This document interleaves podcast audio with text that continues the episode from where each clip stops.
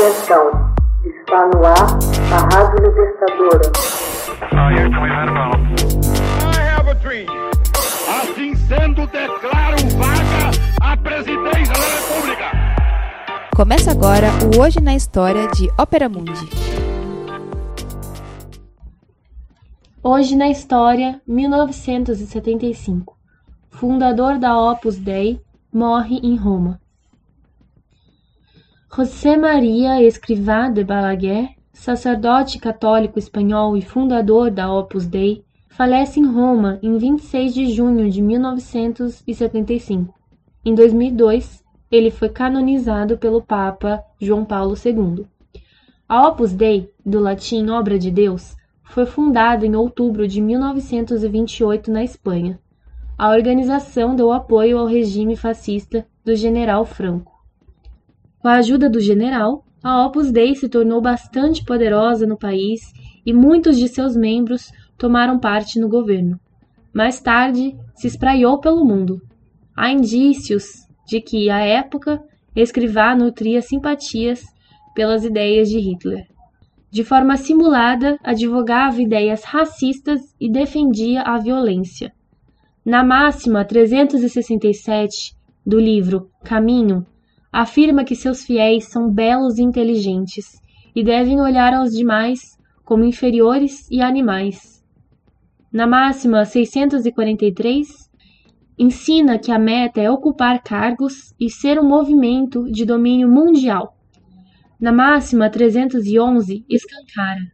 A guerra tem uma finalidade sobrenatural, mas temos ao final de amá-la como o religioso deve amar suas disciplinas. Em 1954, Escrivá deslocou o quartel-general da organização de Madrid para Roma. Com sua morte, assumiu o comando Álvaro del Portillo. Em 1982, o Papa João Padre II concedeu liberdade de ação à organização. Escrivá foi beatificado em 1992, em uma gigantesca cerimônia na Praça de São Pedro, e em 2002 proclamado santo pelo Vaticano.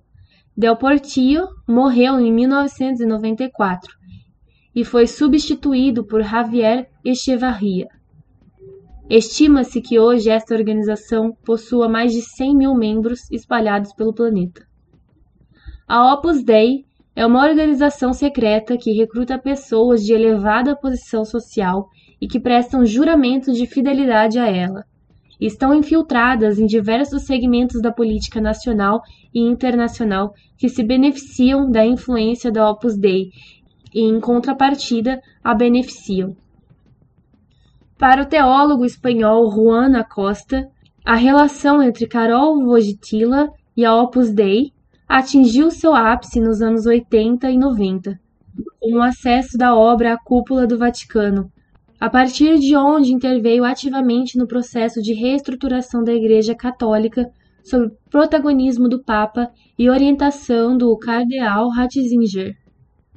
Em 1982, a seita foi declarada prelazia pessoal, a única existente até hoje, o que no direito canônico significa que ela só presta contas ao Papa, que só obedece ao prelado cargo vitalício hoje ocupado por Dom Javier Echevarria, e que seus adeptos não se submetem aos bispos e dioceses.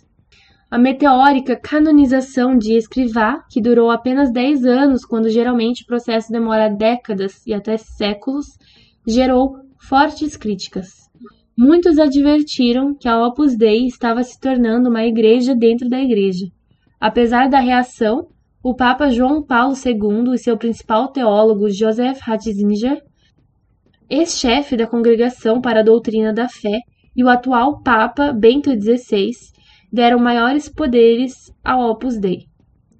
Pouco antes de morrer, Escrivá realizou uma peregrinação pela América Latina. Na região, o Opus Dei apoiou abertamente várias ditaduras. No Chile, participou do regime de Pinochet. Na Argentina, inúmeros foram nomeados ministros da ditadura. No Peru, a seita deu sustentação a Alberto Fujimori. No México, ajudou a eleger como presidente o seu antigo aliado Miguel de la Madrid, que extinguiu a secular separação entre o Estado e a Igreja Católica. Hoje na História, texto original de Max Altman, organização Haroldo Cerávolo, locução Camila Araújo, edição Laila Manoeli. Você já fez uma assinatura solidária de Opera Mundi? Com 70 centavos por dia, você ajuda a imprensa independente e combativa. Acesse www.operamundi.com.br/apoio.